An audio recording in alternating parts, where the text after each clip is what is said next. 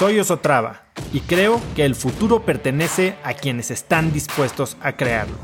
Si estás aquí, estoy seguro de que tú eres uno de esos cracks. Una persona que toma acciones de impacto todos los días, que aprende y prueba cosas nuevas, que ataca sus miedos y sobre todo que vive la vida en sus propios términos. En episodios cortos te presento una serie de preguntas, conversaciones e ideas que te ayudarán a conocer lo que te mueve, ser mejor en lo que haces y vivir una vida más grande.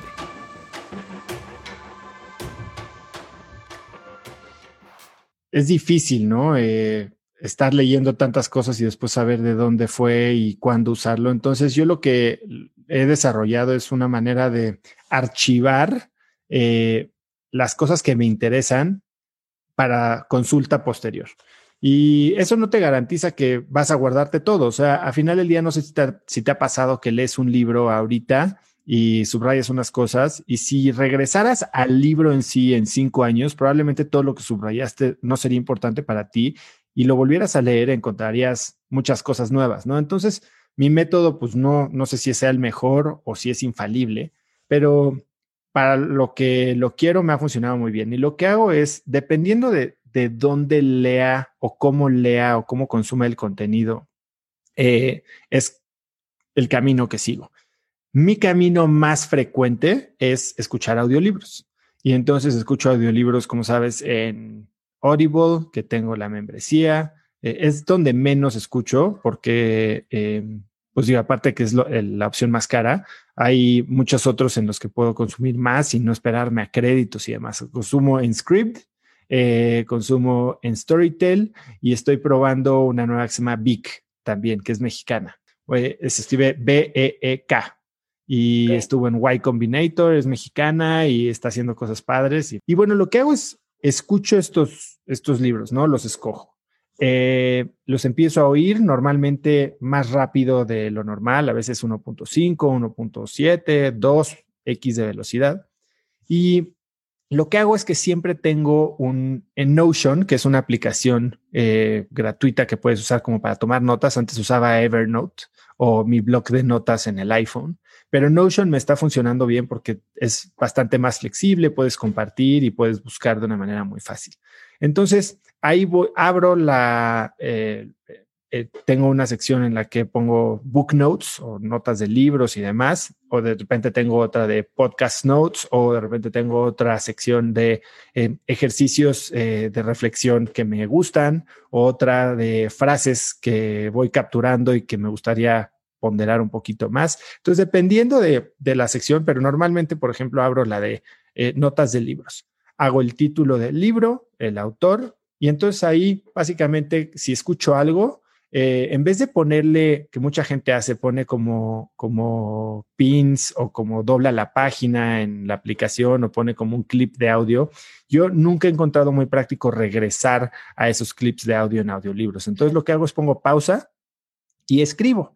Y a veces en vez de escribir, hasta uso la función de dictado en el celular y entonces simplemente le hablo al celular y entonces se traduce y ahí voy haciendo mis notas. No me preocupo porque sean eh, gramáticamente correctas eh, o hasta faltas de ortografía o puntuación o que quede bonito. Simplemente voy haciéndolo rápido y así me puedo aventar el libro y al final lo que hago es regreso, las leo, arreglo la ortografía, la puntuación, tal vez quito cosas, tal vez si le dicté al celular y no me entendió muy bien lo que le estaba diciendo, bueno, trato de descifrar qué es lo que quise decir en ese momento y, y ahí lo dejo. Si hay alguna frase, la copio y la pego en la zona de frases o medio que le doy un poquito de orden.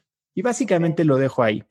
¿Qué es lo que me permite esto? Uno, me permite obviamente tener un registro ordenado para si después quiero regresar, por ejemplo, si estoy hablando de algún tema de productividad o de algún tema de filosofía o algún tema de desarrollo personal y de acuerdo que en algún libro lo leí, bueno, sé que si se me quedó y por ahí me acuerdo, puedo regresar y, y consultarlo.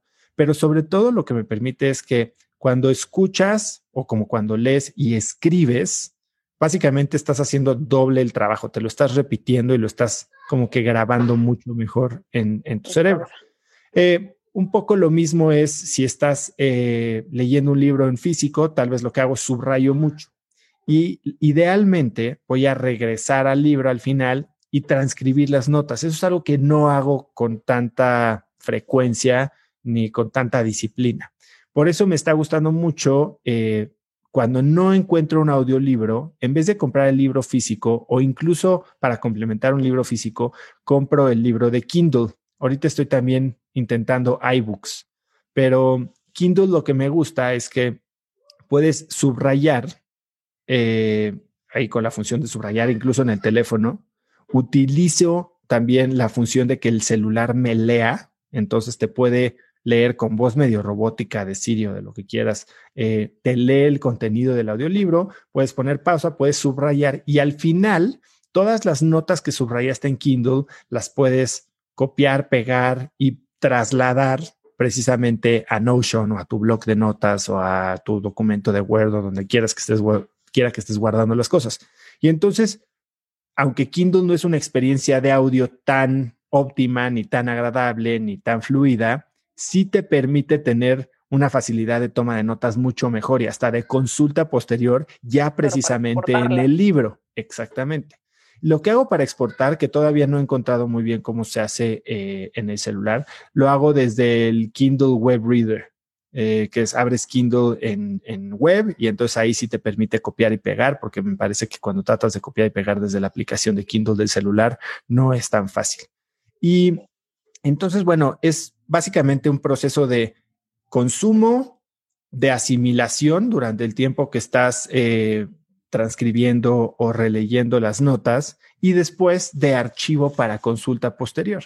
Y ya ahí como que lo que logro de repente en estos momentos en los que igual y me aviento o alguien me pregunta algo, pues sí ya es meterte a este como flow en el que las ideas empiezan medio a amalgamarse y a conectarse entre ellas. Entonces, eh, y eso si me preguntas cómo lo haces, pues sinceramente no lo sé. De repente me acuerdo que leí tal vez hace dos años o me acuerdo de algún autor y casualmente tal vez no tengo las palabras exactas de lo que dijo en el libro, pero me acuerdo del concepto y entonces lo puedo utilizar en una conversación o en un video o en una entrevista. Y es así como lo hago. Conecta conmigo en Instagram como arroba osotrava y dime qué te pareció este episodio. Mi meta es inspirar a una nueva generación de hispanos a vivir vidas más grandes. Y si me quieres ayudar a lograrla, lo mejor que puedes hacer es seguirme en Spotify y dejar una reseña en Apple Podcasts para así subir en ese ranking. En tu reseña cuéntame de qué temas, categorías o personas te gustaría aprender y me aseguraré de leerlas para darte el contenido que quieres. Y no olvides unirte a mi comunidad de cracks en cracksnetwork.com. Es gratis y conectarás con más gente en el mismo camino de crecimiento que tú. Eso es todo por hoy. Yo soy Oso Traba y espero que tengas un día de cracks.